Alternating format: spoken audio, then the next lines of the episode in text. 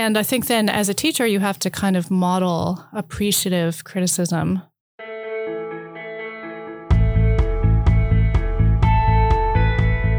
Hello, and welcome to The Circled Square, the podcast where we talk about teaching Buddhist studies in higher education. My name is Sarah Richardson. In this episode, I sat down with Dr. Frances Garrett, Associate Professor in the Department for the Study of Religion at the University of Toronto, and the Director of the Ho Center for Buddhist Studies at the University of Toronto. This episode is called Teaching Empathy and Collaboration, because Frances is really interested in creating courses where students cultivate skills like working together and not just in competition. Now, at some points in this episode, you do hear some background noise, so please don't get distracted by the truck backing up.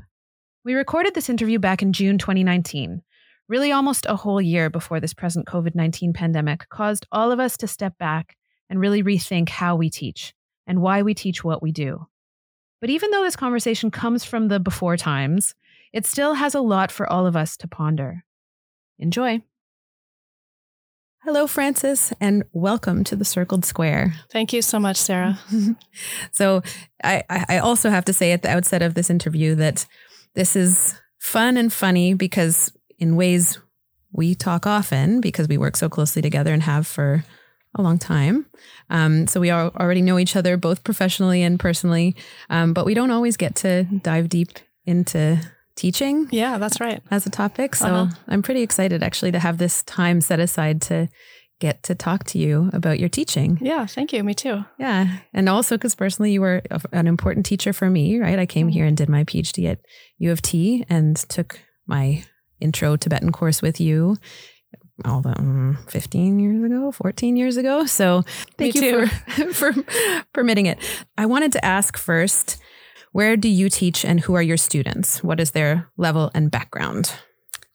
I teach at the University of Toronto and I teach undergraduate and graduate courses. So undergraduates are, Toronto is a very culturally diverse city. And so we have a really culturally diverse student body. Students from all around the world often are in our classes. Mm-hmm. And so that's a bit different than where some people teach. And certainly that's different from sort of my graduate training experience. So I teach undergraduates at all levels, first year to fourth year, and then graduate students. Mm-hmm. Okay, great. And also, can you give us some background on you? So when did you first encounter Buddhism and how did you come to this point, right? When did you decide to make Buddhist studies into a profession and how did that story evolve for you? Well, I was an undergraduate at Columbia University and I was a philosophy major. And then I did a study abroad program through Antioch in Bodhgaya in India. Mm-hmm. And so we spent a semester living in a Buddhist monastery, studying Buddhism, doing a little bit of meditation study and language study. That's when I first started taking Tibetan language. Then I came back to Columbia, back to New York, and took some more courses in Buddhism. And when I graduated from college, I really thought, I'd had enough of school and didn't want to ever go back. But I had gotten a Fulbright to go back to India to study after college. So I went back to, ended up going to West Bengal, spent a few years there studying Tibetan. And then at some point during that period in the hot season, I would go up to Darjeeling or Kalimpong and spent some time in Buddhist monasteries up there. And it was at that time that I decided to go back to graduate school. Wow. Interesting. It's also neat that programs like the Antioch program have had such a big influence on so many people. On many of us. Yeah. Formative. I think actually one of our guests was Carrie Brown and she taught in the Antioch program for a few years too. And I think we actually forgot to really even talk about it. So you had some pretty extensive time spent also then in Buddhist communities in Asia before going back for grad school. Mm-hmm. Yeah. Great. And then what was grad school like for you in a nutshell? It was long. I was in school for about 10 years. I guess I did take out 2 years in the middle there to have a baby. UVA was a really fantastic place to do Tibetan studies and Buddhist studies. Jeffrey Hopkins was still there. David Germano had just arrived when I was there. And so I was able to take classes with both of them and many other people in that department, which was fantastic. Part of the reason it took 10 years to get through that program is I spent a lot of time in Asia during that period too. Mm-hmm. Mostly I stopped going to India for a little while and started going to Tibet, to Western China. And so, you know, that made the program longer, mm-hmm. but really amazing opportunities. And when you were in Asia, were you focused especially on translating texts while you were there, or what did your work look like? Just curious. A couple different things. I did a year of dissertation research in India. Actually, I went back to Darjeeling and also spent some time in Sarnath. And so in that case, I was reading Tibetan texts with doctors mm-hmm. Mostly in those places, Tibetan doctors. Mm-hmm. But then in Tibet, I spent a number of years going with David Germano and his collaborators and working on the early years of the Tibetan and Himalayan Digital Library. Mm. So that was before even that project had gotten started. Mm. So we were there every summer to do ethnography work and other kinds of recording work with all kinds of people throughout the Tibetan Plateau. Great. And now it's become such an important resource for so many of us. Well, great. And can you take me back actually to the Columbia experience a little bit too? So at Columbia, what was that first course that grabbed you related to Buddhism? That's a good question. My first Buddhism class was taught by someone named Paul Watt, who I have not been in touch with since then. And I don't know, he was an East Asian Buddhism scholar. Then I did take a few classes from Robert Thurman when I came back from India. He had just arrived at Columbia then, but before that, I had taken some philosophy classes by someone named Akhil Bilgrami, who's a philosopher who had a background, I think, in Indian philosophy, although he was charged at that time to teach this like Western civilization core texts course at Columbia. That's a requirement for all students. And that was a very influential course on me because he kind of didn't follow the rules and ended up spending like most of the semester on Plato and a little bit of the rest of the semester on something else. Mm-hmm. And spent a lot of time talking about self and perception and experience, things that then later became really interesting to me in the context of Buddhism. Mm-hmm. So actually, I think it might be that philosophy class that kind of got me started, even though at that time, I didn't yet know much about Buddhism. Some academics are sometimes kind of reluctant to discuss ideas about teaching because they don't feel ready, right? We're always sort of developing our teaching privately, right? But that's sort of the idea of this podcast is trying to open ourselves up. So, is there a specific idea, a word or story that describes your approach to teaching? That's a little bit of a hard question to answer because it's changed so much over time. Yeah. And so at first I was thinking maybe the answer is something to do with how one develops as a teacher or how you experiment in your courses and sort of try out new things. And that maybe that's one of the sort of core principles of my teaching approach. But if you ask what am I thinking about most now, it's maybe more to do with different forms of learning and knowing that I can help students think about, such as knowing with their bodies or knowing through different senses beyond the five senses, or sort of thinking about perception and subjective experience as a way of knowing about the world that's legitimate in a course. Mm. Interesting. Teaching. When did you know you wanted to do teaching, or did you ever know that teaching was something you wanted to do? Was there a moment? I would say I never wanted to do teaching. That's fair. That's a fair answer. Yeah. Yeah. I'm not an extroverted person. It's quite difficult for me to be in a public space like that or to speak in front of people. So it was never something I wanted to do. Right. But has it become easier over time? Definitely. Yeah. And what has changed in you, or what has made it easier over time for you? Well, just practice. Yeah. So doing it again and again, realizing the students are not actually going to throw things at you or laugh riotously. Usually, hopefully.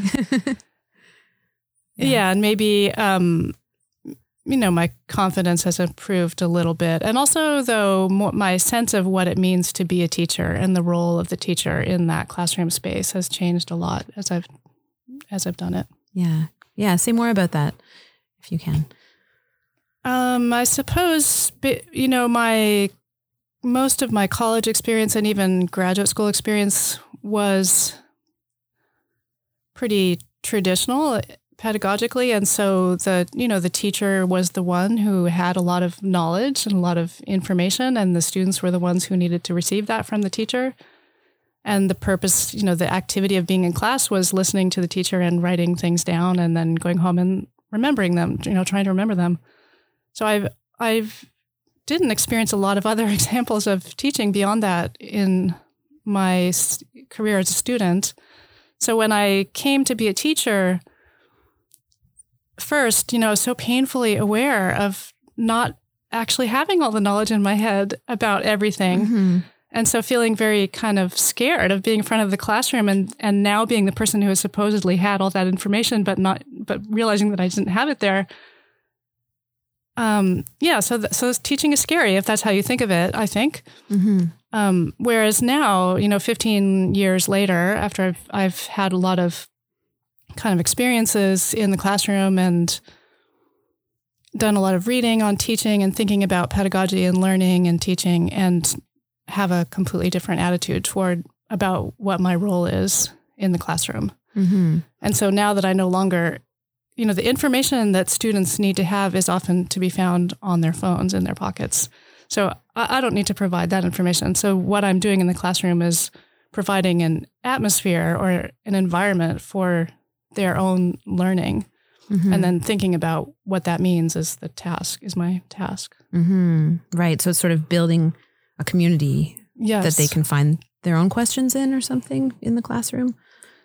Yeah, that's part of it. It's, you know, thinking a little bit about how do people learn well, in what kind of environment do people learn well, and also, you know, thinking about what are the things that I want them to learn. You know, is it really a list of facts about the history of Buddhism, or is it some other kinds of attitudes about learning or about themselves or about their role in society or their relationship with the environment or something? Mm-hmm. Is that the kind of, or is it a set of experiences that I want them to have, which will then allow them to form those attitudes or something? Mm-hmm. Mm-hmm. So then how do you achieve that in a classroom has to do with, as you're saying, trying to put in place a kind of a community or a kind of atmosphere that can bring those things to life in the students. Let's get into the nitty gritty of some of the really interesting different kinds of courses you've been developing in these recent years, because you're doing really innovative, cool things.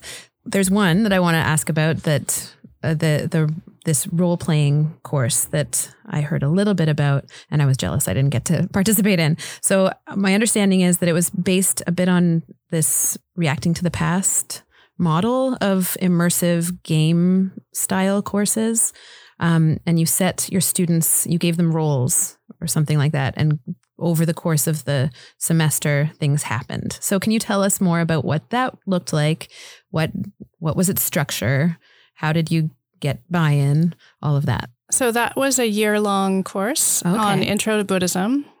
So second year undergraduate course, introducing people to the study of Buddhism. So these are people who knew nothing about Buddhism, possibly. And the setting was, the design of the course was for the entire year. So I described this at the beginning of the semester, of the first semester. For the entire year, we were to imagine ourselves as living together in a village somewhere in the Himalayan mountains. Mm. And I assigned each person a role in the village. So there were some farmers, some doctors, some scholars, monks, nuns, ritualists, traders. I think that was the set of skills. Mm-hmm. And then one of the main assignments for the course was for them to write a year-long journal or diary in the voice of that character. Mm. And so then I would come to class every week and announce something that had happened in the class. So, for example, you know, one week there was a hailstorm and the bridge washed out that connected the village our village to the neighboring village. And so I would come into class and announce this event, and then the students would have to figure out how they should respond as a group. So there were relatively few required readings compared to another Intro to Buddhism class, because they had to each do individual research on how their character would respond as these things happened throughout the year in the village. So a doctor, for example, would have to do a lot of his or her own reading to find out how would a doctor respond to this situation, or a monk or nun would have to find out, you know, what would I do in this situation? So they were each reading individually separate things. Mm. And then they wrote these journals, and they had to then sort of coordinate in class. Also, they had to have, you know, meetings with each other to coordinate activities together, because part of the way the journals were graded is that they actually were effectively networked with each other. Mm. So your journal had to show an awareness of the fact that there had been, in fact, you know, a hailstorm and what the other people in the village were doing. Cool. If you wrote and sort of showed no awareness of what was happening, then that would, you know, not be as effective as a community member. Mm-hmm. A technical question. Was it a village now, or was it a village set in some historical moment? Was it like 18th century or was it present day? I didn't specify in that class. And so I kind of imagined it to be a few hundred years ago, but I didn't say. And then at some point, somebody wrote in their journal that they had been watching TV the previous night. And so then that kind of set the time for us. So then we all had to sort of realize, okay, well, I guess we are, you know. We've agreed that we have televisions. Yeah. Yeah. So, yeah.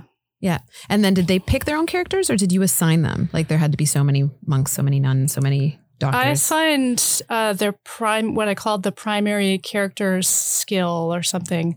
So you were a farmer. I would tell you that you are a farmer, but then I allowed each student to pick a secondary skill. So over the course of the year, if you weren't so interested in farming and you actually really wanted to become a nun, then you could develop your secondary identity as a nun and start writing in the character of a nun. Mm. So they started out with something, but then they could develop over the course of time. How many were in that class? I think 65. 65. That's big for an immersive role play game. Cool. Yeah.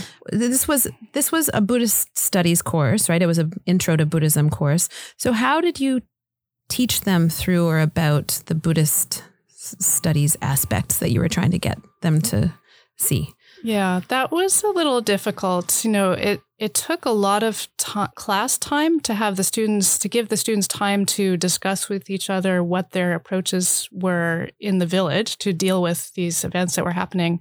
And especially over time, they required even more time because more things would be happening. And so for example, there were a lot of nuns in the class. The nuns all decided to develop a library. They needed to consult with each other to build their library. They needed to consult with the traders who were going down to the plains in India to buy the books that the nuns wanted. Mm. They needed to consult with other scholars to know what kinds of books a nun's library ought to have.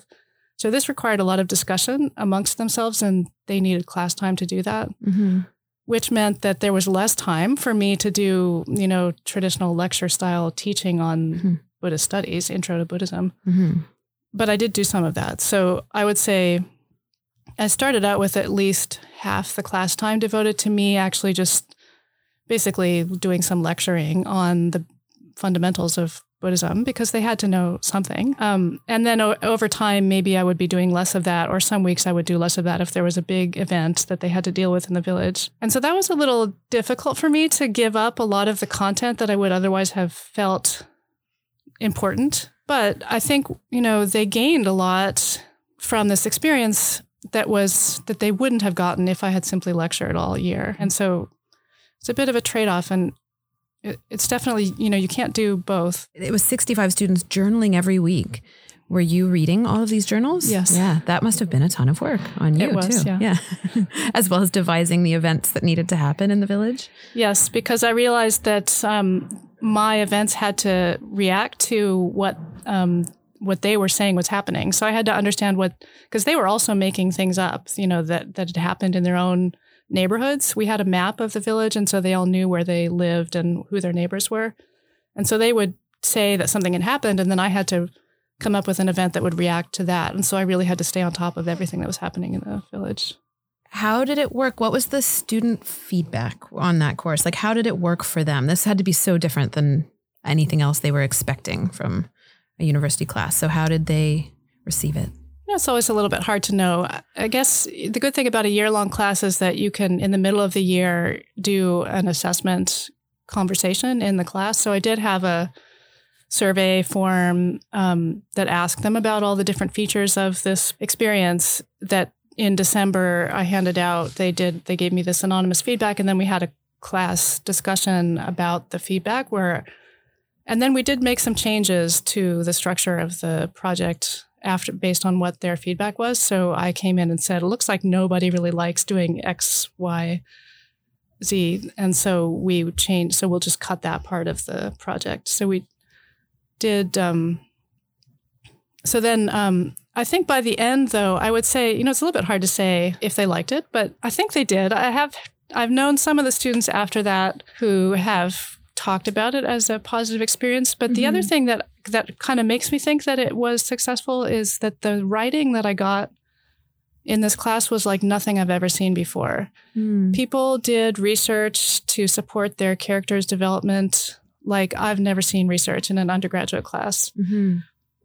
And the writing was often so beautiful. They added so much depth to their characters. Like their characters had families and relationships that, you know, that was not a required part of the writing assignment. And so they invested so much of their own kind of personal, emotional energy into this writing that it's hard to believe that they weren't liking doing it. They were guided then through like learning through empathy, right? Like they had to be empathic to their characters deeply to really engage the course. Was that the plan or were you conscious of teaching through empathy in that course? Yes, I think that was part of if I remember, that might have been one of the course objectives that I, you know, explained that I would have written on the syllabus. And definitely that was my intention, is that they can learn to think about the lives of real Buddhists as real people. So sometimes when we teach Intro to Buddhism or other Buddhist studies courses, and we're mainly reading old texts that come from hundreds of years ago and that are kind of, you know, foreign to us in style, it's hard to think about the real people who wrote those texts and who practiced those practices. I was influenced by an article by Todd Lewis, who has written about revising our approach to teaching Intro to Buddhism by thinking of Buddhism as something that exists in Buddhist communities and in the lives of real Buddhist people. And so it's not only about the practices of monks, say, or even monks and nuns. It's not only about books and texts.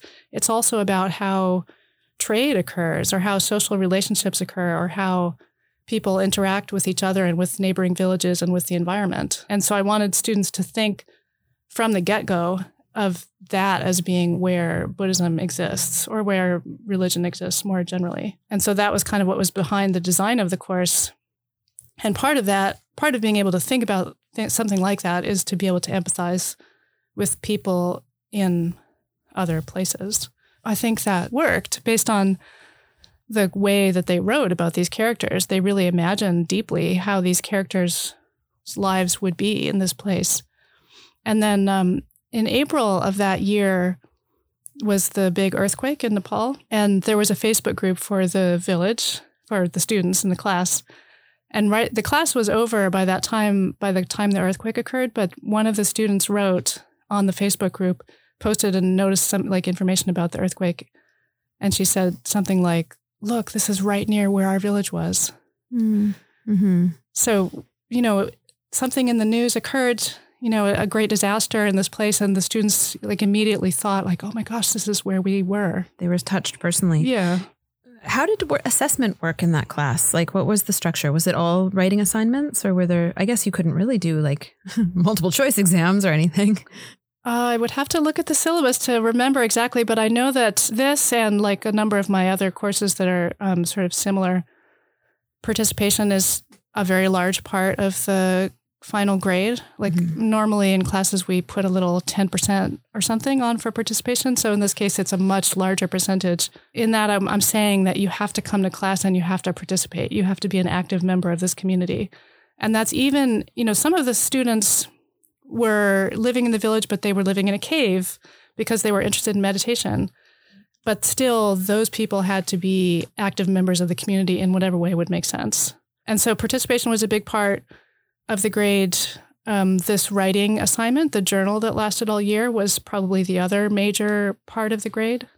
Yeah. And then I may have had some quizzes that were about terminology. So there's a lot of, you know, foreign words, Sanskrit words or Tibetan words when they're doing their research that they had to know. And so we did have just vocabulary quizzes on Buddhist terminology and a map quiz on key locations in Asia. So they had a sense of the Asian geography that they were dealing with. And then in terms of also helping them support doing research in these really, you know, specific roles and places, how did you help them? I mean, with a group that size, did you have sort of some like or texts of, you know, I don't know, historical biographies or something that you could default to for them, or that you had recommended to them, or were they really on their own with their research?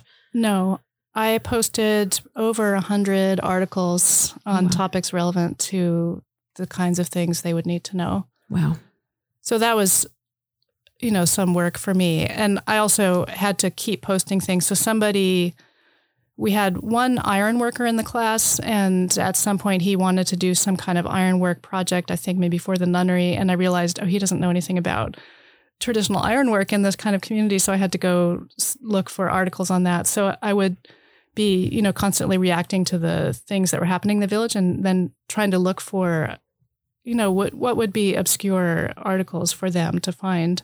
Yeah. On those topics. And then I would make them available to the students. Yeah. Amazing. That would have been a ton of work. Wow. It was, but it would not have been realistic to expect them to do that kind of primary research. No, exactly. I'm imagining my first year students at U of T Mississauga, and their default would be Google. And then if it didn't exist there, they'd be pretty much done. Right. Mm-hmm.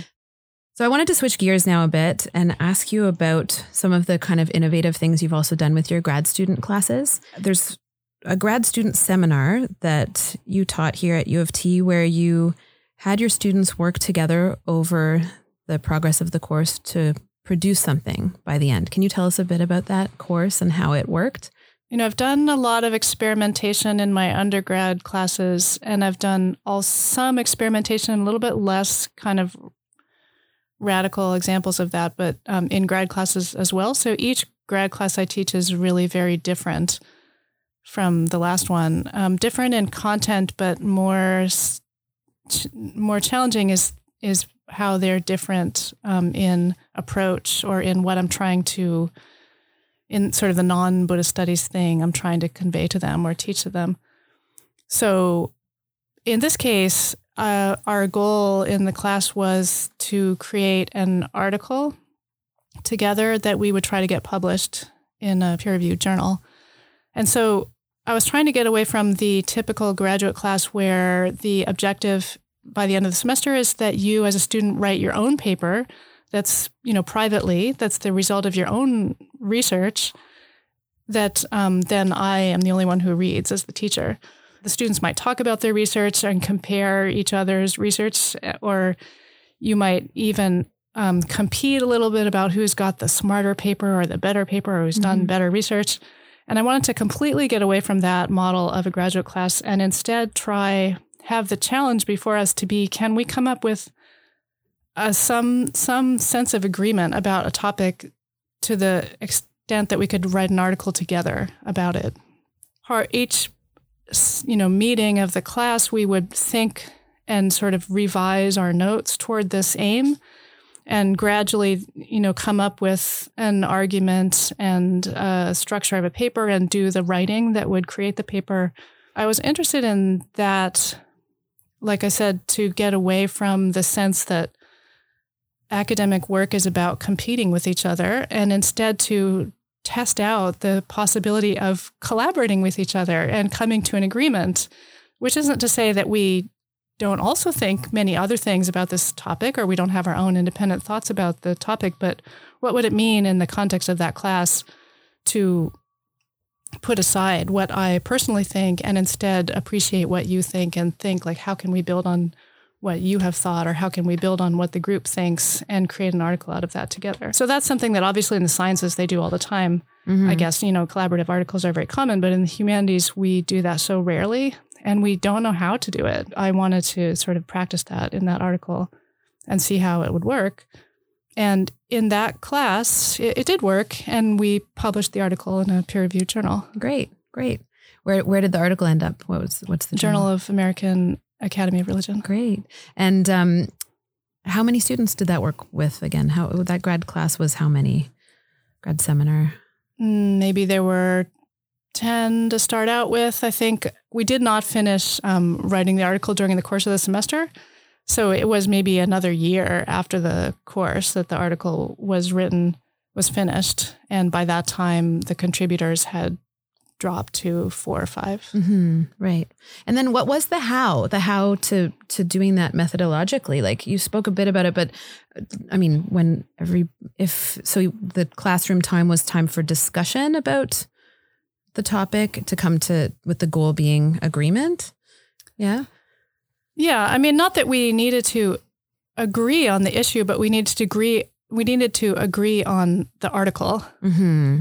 So we could have many opinions about the different issues that were being discussed. This was a food studies class. And so we were talking about Torma and the role of, you know, ritual offerings and the role of food more generally, or consumption practices in Tibetan Buddhist ritual practices.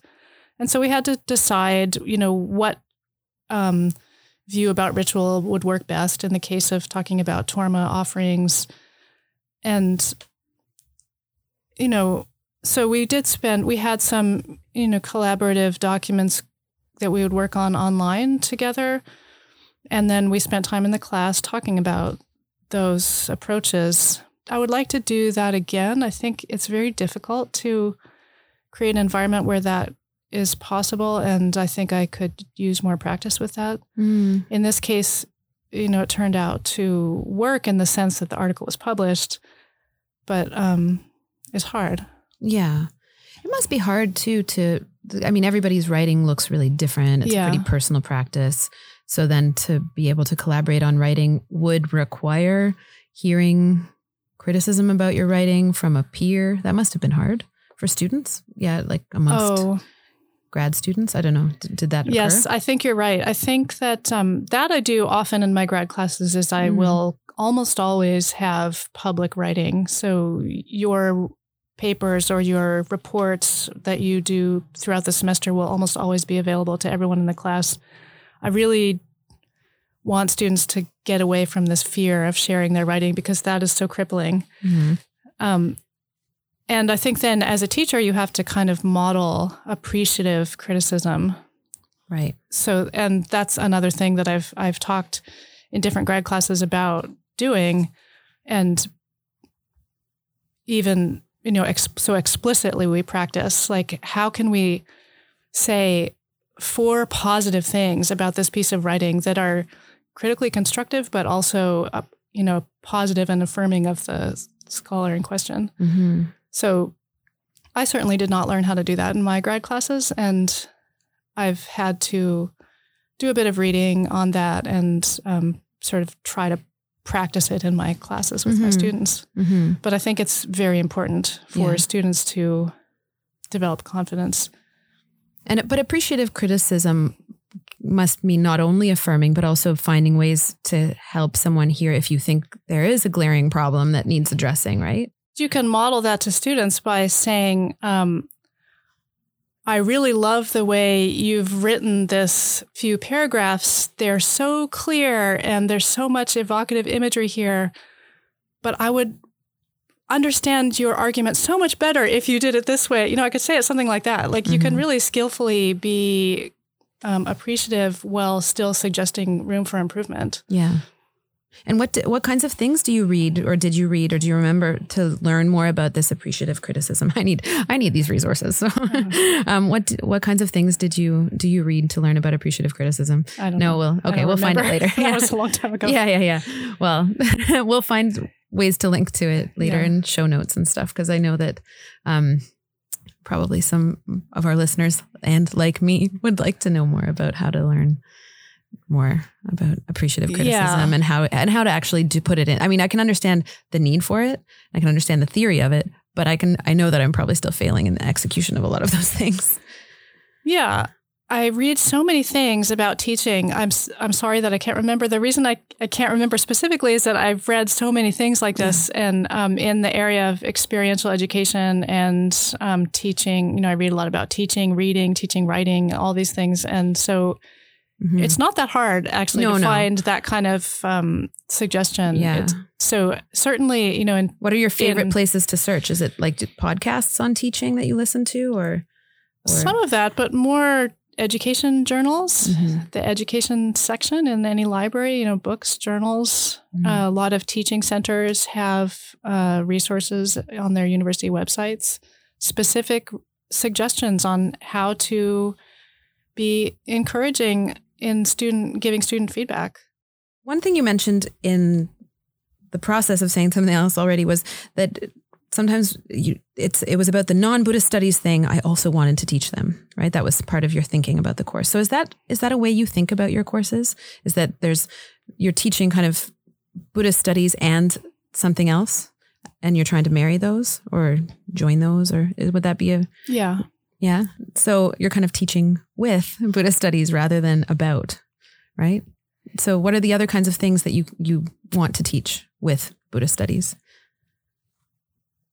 Usually when I think of a course design, the year before I'm going to teach a course, I start thinking about what I'm going to do. And the first thing I usually think about is not so much the topic in Buddhism that I want to address, but more the skill that I want to teach. For graduate students and undergrads, it's a little different. For graduate students, I know the cohort that we have, and so I think to myself, well, I think this cohort really would benefit from improving presentation skills, and so I'm going to teach a class which is the class I did last year, where all the work is devoted to building up their presentation skills. And in that case, then we might read articles on presentation skills or watch some videos or something. And then all the assignments will be based on like gradually teaching presentation skills and practicing presentation skills. Or in a role-playing course, maybe my primary objective was to teach empathy for people in other times and other places. In the course we were talking about where we create an article, my primary objective was to have students think about how you can do collaborative work as a scholar as opposed to independent work that is critical of others mainly. And so usually that skill that has nothing to do with Buddhist studies is the thing that comes first to my mind. And then I can, you know, any topic in Buddhist studies can sort of can fit into that. And then all the assignments of the course are based on practicing or developing that skill. So a lot of courses, and probably earlier on in my teaching, you just kind of have a rote selection of, you know, research paper and a presentation and participation, discussion, practice or something. You do a little bit of each of those. There's no deep attention to any one of them. And so now I've moved away from that sort of scattered approach and instead think, well, let's just focus the entire class only on discussion, say, or on presentation or whatever. Interesting. That's unusual, I think, in grad student teaching and undergrad teaching still, right? To focus more on, but it's a great idea, right? Because they're exactly, if we're doing everything not well, what's the point? Yeah. I wanted to ask also about, you've done some interesting things with digital humanities courses and teaching your students also about skills related to the digital sphere and that space of communication. Can you tell us a little bit about one of those courses and what it looked like? Yes, I did a few undergrad courses and maybe one grad class where I was focusing on digital humanities skill development.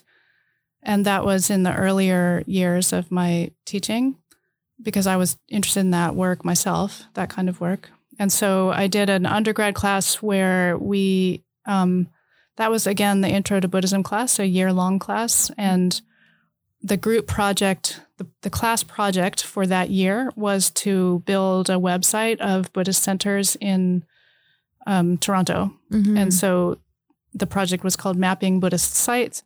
They learned some mapping technologies and they had to go out and do little mini ethnographies of these Buddhist sites and work with the Buddhist centers themselves, who would have, of course, had to agree to participate in the project.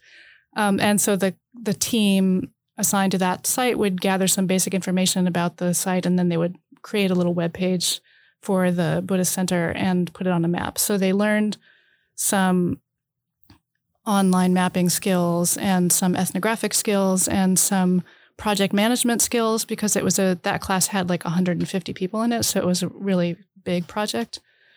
Mm-hmm. So that was one. And then I did another undergraduate class that was on oral histories of contemporary Buddhists in Toronto. And so again, this was a smaller class, a third year class.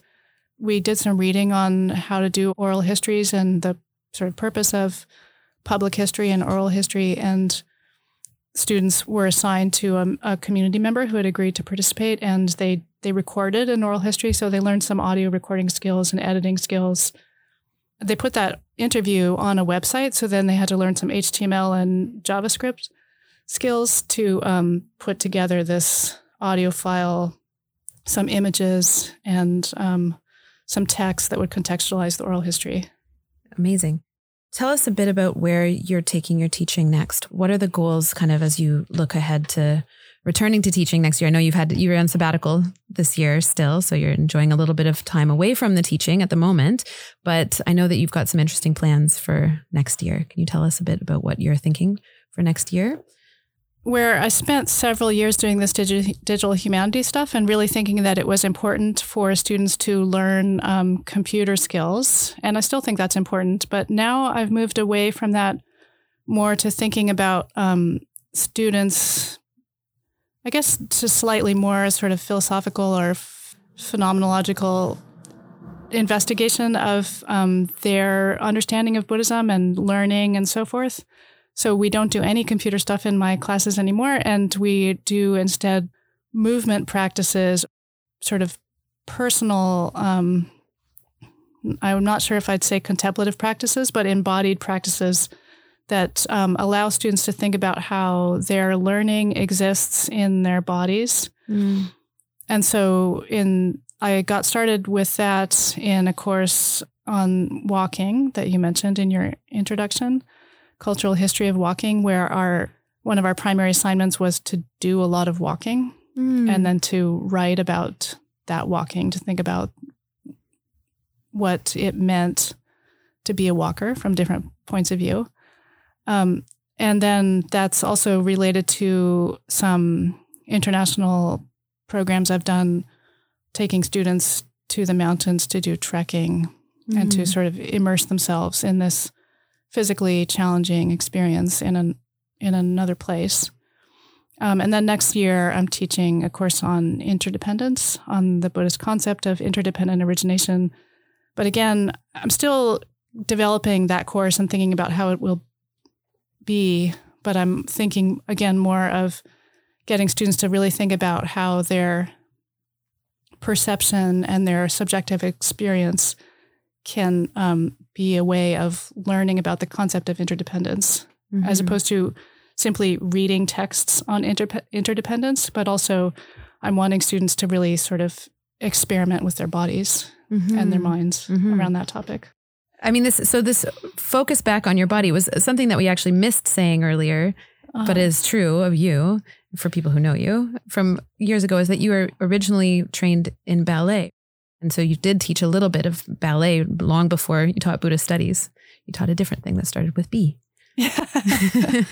Right? So has that felt like a full circle to you, coming back to teaching through the body now in this very different forum? Yeah, that's a good question. I guess it is in a way. You know, I wish I could teach my students ballet, but I don't think people really want to learn that. Some people do. Maybe not at university. Yeah. Buddhist studies courses, but yeah. But I mean, as a dancer or as a former dancer or still a dancer, I guess I'm always interested in that experience and what it means to, you know, how it is that you communicate nonverbally is, you know, that's what dancers do. There's like so much communication, emotional communication, and just interpersonal communication. There's so much sensory information that goes on when you're dancing. Like all of the senses are so alive and you're so aware. Like mm-hmm. It's a very kind of focused and present state to be dancing. And so knowing that experience myself, and I know you're a dancer too, so you know that experience yourself as well. I'm a tap dancer, but yes. Actually, the only thing I ever really wanted to be was a ballet dancer. And I was told at the age of 9 that I wouldn't have the body for it. So, I mean, actually in retrospect, it still fundamentally shaped everything. Yeah. Right. Anyway, sorry, go ahead. Yeah. No, so, yeah. So I guess I'm, you know, that's such a formative experience in my life. Probably that has something to do with my interest in Buddhism and in, you know, philosophical aspects of Buddhism, like no self or interdependent origination and what it means to be a self or what it means to be an identity, and also ideas of consciousness and embodied perception and so forth. Those all I see really coming to life as a dancer, you know, sort of in this kind of nonverbal way of communication. And so bringing that to the classroom is something I've wanted to do. I understand what you mean too, but I don't know that all our listeners would. So what do you feel resonates between teaching about, these incredible Buddhist philosophical ideas like no self and interconnection? How does this relate to bodies and dance for you? Maybe it has to do with my own experience of studying Buddhism and thinking about concepts like no self and interdependent origination, going way back to when I was in college, and thinking, and those being just really transformative concepts, ideas for me. So it was not the case that I was reading Buddhist texts and just saying, oh, that's interesting. I get that. And I know how to repeat it on an exam. But I was changed profoundly by reading those, by taking those courses and studying those ideas. And when I try to think about how it changed me or what it means to me, it has to do with not with learning information, but with ways of existing in my body and existing in the world in relation to other people and environments. And I guess I think that especially for undergraduates, you know, that time of late adolescence or your early 20s is such a emotionally deep time of life. And that's the time when I think people really are moved and changed by thinking about their identities, who they are, what it means to be a self, what it means to exist in the world, what it means to relate to other people or to the environment. And that stuff is heavy for someone in the sort of typical age of an undergraduate. And what I thought about those topics was really had to do partly with my readings in philosophy maybe, but also just with my own experience, to go back to being a dancer, is of yourself being an embodied self, not just a intellectual self or cognitively active self. Mm-hmm. And so I think that's a way of understanding some of those Buddhist concepts. I think that's what some of those Buddhist texts are talking about. And there's a lot of stuff written in philosophy and psychology and so forth that has nothing to do with Buddhism that also talks about these ideas. And I just think that is a topic that is often really moving and interesting to students. Mm-hmm. And so I enjoy, I guess, teaching that kind of topic because students respond with such kind of excitement. What I was going to say, though, is it's a topic too that's, or it's an idea about the self and about the mind that's often kind of excluded from the Western academic setting, right? We're often still reliant on a kind of disambiguation of mind and body, and a hierarchy set up between those two that privileges one sense over the other. So it's a kind of radical shift then that you're proposing to be able to bring that into a university classroom, right? Yeah. I mean, there are so many people in philosophy, psychology, neuroscience, cognitive science who are talking about these things. And in Buddhist studies, we're talking about these kind of things as well in philosophical ways.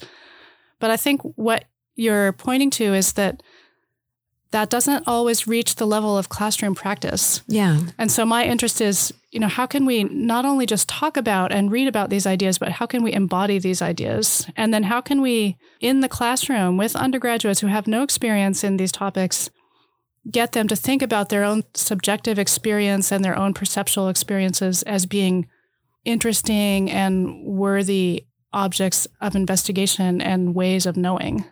And so then that goes, I think, ties in also to my desire to have what we call a student-centered classroom, where student knowing is an absolutely legitimate form of knowing. Because if you're looking at embodied ways of being and you're asking students to think about their own selves and their bodies and their movement practices, then that can only be based on their own subjective experience, right?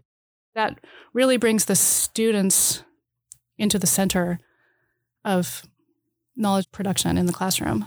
Yes. That's one thing. And then the other thing is, I guess, in order to do that, you have to move away from the classroom setting where you're in a box, sitting in a chair, reading a book or listening.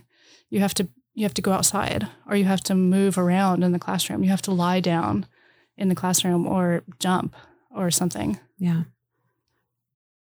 There's a beautiful power there too, right? In teaching students that they already have a bunch of knowledge. They already have a bunch of tools, right? They already have a bunch of resources. The message doesn't have to be, you don't have it yet, but rather you already have a lot, right? And to recognize that. Yeah, you already have a lot. And also, I'm interested in what you have.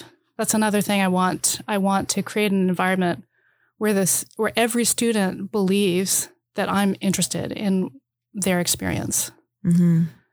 And to do that, you have to create a certain environment sort of even before you enter the classroom. You have to create a kind of an intention to do that, and then set in place all of these factors in the syllabus or in the course design that will allow that to happen. Yeah. And you say you're not an extrovert. That's a kind of extroversion, right? To be able to conceive of, planning, like to connect with 65 people at once in a genuine way. I don't know. I mean, I would say that I think I'm not an extrovert, because to do that, I do that because I find it important. And I think that's my role. That's the way I value being in the classroom. But, after I'm done teaching, I have to come to my office and close the door and lie down and do nothing for the rest of the day, because it's incredibly draining. Yeah. To pay that kind of attention to, as you say, to a whole classroom of individuals. Yeah. Well, openness and vulnerability take a huge amount of energy, right? So they really do, right? To be that open, it's a lot easier to not be. Yeah. Yeah. And then what kind of things do your students come to the classroom thinking or knowing or assuming about Buddhism? And where do you think these classes get them that's different in the end, right? And what I mean by that is, many of my students anyway, what I see in my first and second year students at U of T Mississauga, which is not far from your students at U of T downtown, is that, they're coming with kind of the cultural baggage and the assumption that Buddhism is this alternative and good religion, that bad things don't happen within it because, enlightenment and altruism, and compassion. I have felt complicated in recent years because I don't exactly want to tell them it's wrong, right? Compassion is a beautiful idea. Enlightenment is a fantastically beautiful idea. The concept that every person has that potential, every sentient being has that potential, is a really powerful idea. And yet I also feel a bit of a moral obligation to not reinforce, something that really does, of course, extend from the colonial encounter with Buddhism, where it's set up as a different thing that is another part of putting down other forms of religious practice and putting down other forms of, peoples and their histories, right? And certainly it's something that in our current world, we're seeing Buddhists do bad things too all the time, right? Yeah, my students have this baggage. I don't exactly want to tell them it's wrong, but I also need to complicate it. So how do you feel about that challenge? Yeah, I think you're totally right. You have to deal with that. And it's important to teach students about the history of Buddhism and all of the terrible injustices that have been done by Buddhists or in the name of Buddhism around the world and are still taking, you know, these things are still taking place. Mm-hmm. All over. And we have to know about that and highlight it for students for sure. Mm-hmm. You know, we study the history of Buddhism and make sure to bring those things forward. And then also studying a bit of, you know, works on Buddhist modernism, or will address some of the other issues you've mentioned about the colonial history and how that shapes our perception of Buddhism, or, you know, popular sort of lay perception of Buddhism. Mm-hmm, mm-hmm. I think that's important for mm-hmm, sure. Mm-hmm. Depending on the topic of the course, you know, may get more or less into different aspects of those. How do you respond? Because I get this question still all the time. How do you respond when your students ask you, are you Buddhist? Right? How do you do it? I say I'm not. Yeah. And then is there a follow-up conversation, or that's it? You know, they always look really disappointed when you say that. And so then I will sometimes follow up by saying, well, you know, I've studied Buddhism for many years, several decades, and certainly appreciate many aspects of Buddhist thinking and practice. And yeah, I just leave it at that. Yeah. Yeah. I've been trying something similar recently. Uh-huh. Yeah.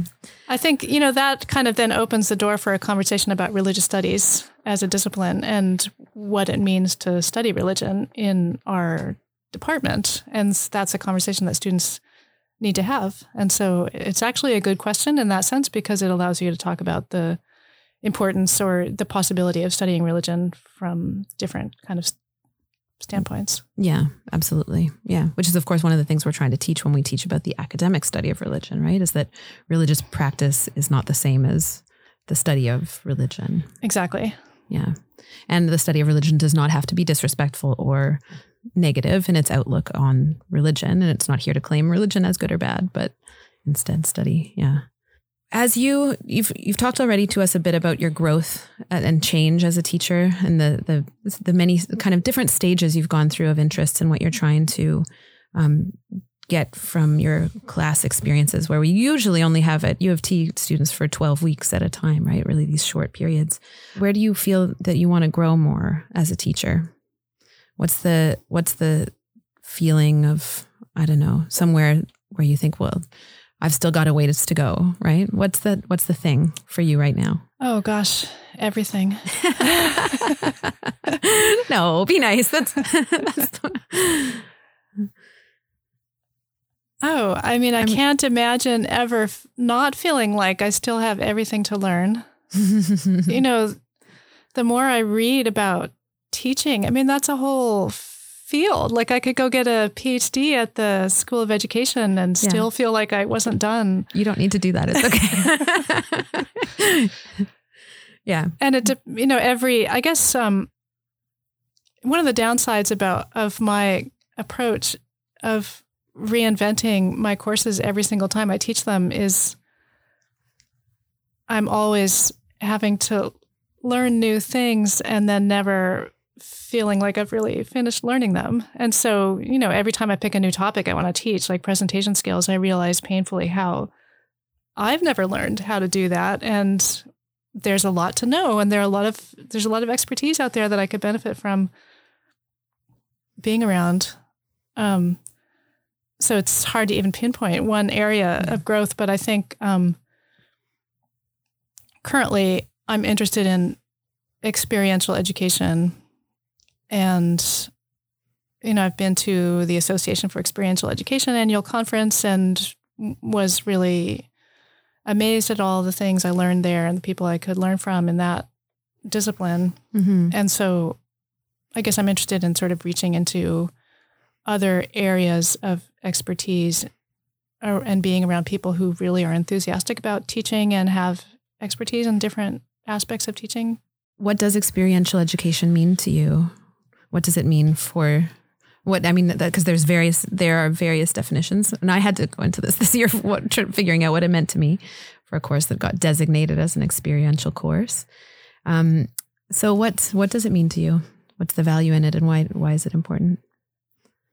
Yeah, that's not an easy question to answer. You know, it is a discipline there are journals on the topic. There are many books written on the topic. There's a whole section in the library. So it's not straightforward. And it depends on also if you are asking, you know, how does your institution define experiential education? Our institution here, you know, has a certain emphasis on job skills and experience in the workplace. Mm-hmm. In other environments, experiential education can be about the things that we've talked about, like embodied learning, or there's something called Bloom's Taxonomy of Learning. Maybe mm-hmm. you've heard of this, mm-hmm. where there are these three domains: cognitive, affective, and psychomotor domains of learning. And so in experiential education circles, they talk about different ways of learning and different ways of creating your classroom or your learning environment so that all of these domains can be activated for a student. Mm-hmm. Thinking about these kinds of things where students are experiencing what they're learning as opposed to simply reading it. And of course, you know, reading is an experience we all have. So it's not a simple question, and that's why there's a whole mm-hmm. field. Mm-hmm. Mm-hmm. Yeah.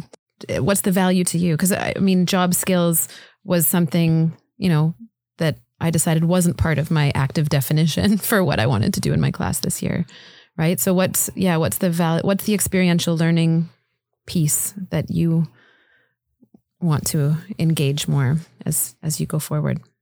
I guess it is helping students think about all the different ways that they can learn things and know things. Mm-hmm. So much of undergraduate education, at least, and also undergraduate education, emphasizes cognitive forms of learning.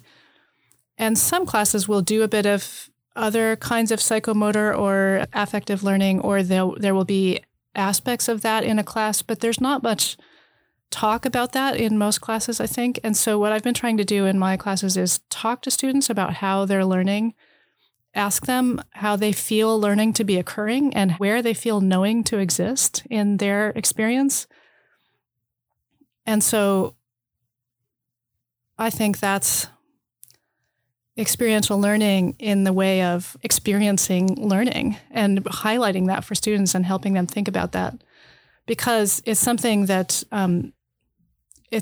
they will be able to use in their lives as they move forward and use in all their other courses, is to sort of have an awareness of what they're learning and how they're doing that, but then also to appreciate the different ways of learning and knowing that occur in their lives outside the classroom, outside mm-hmm. my classroom. Mm-hmm.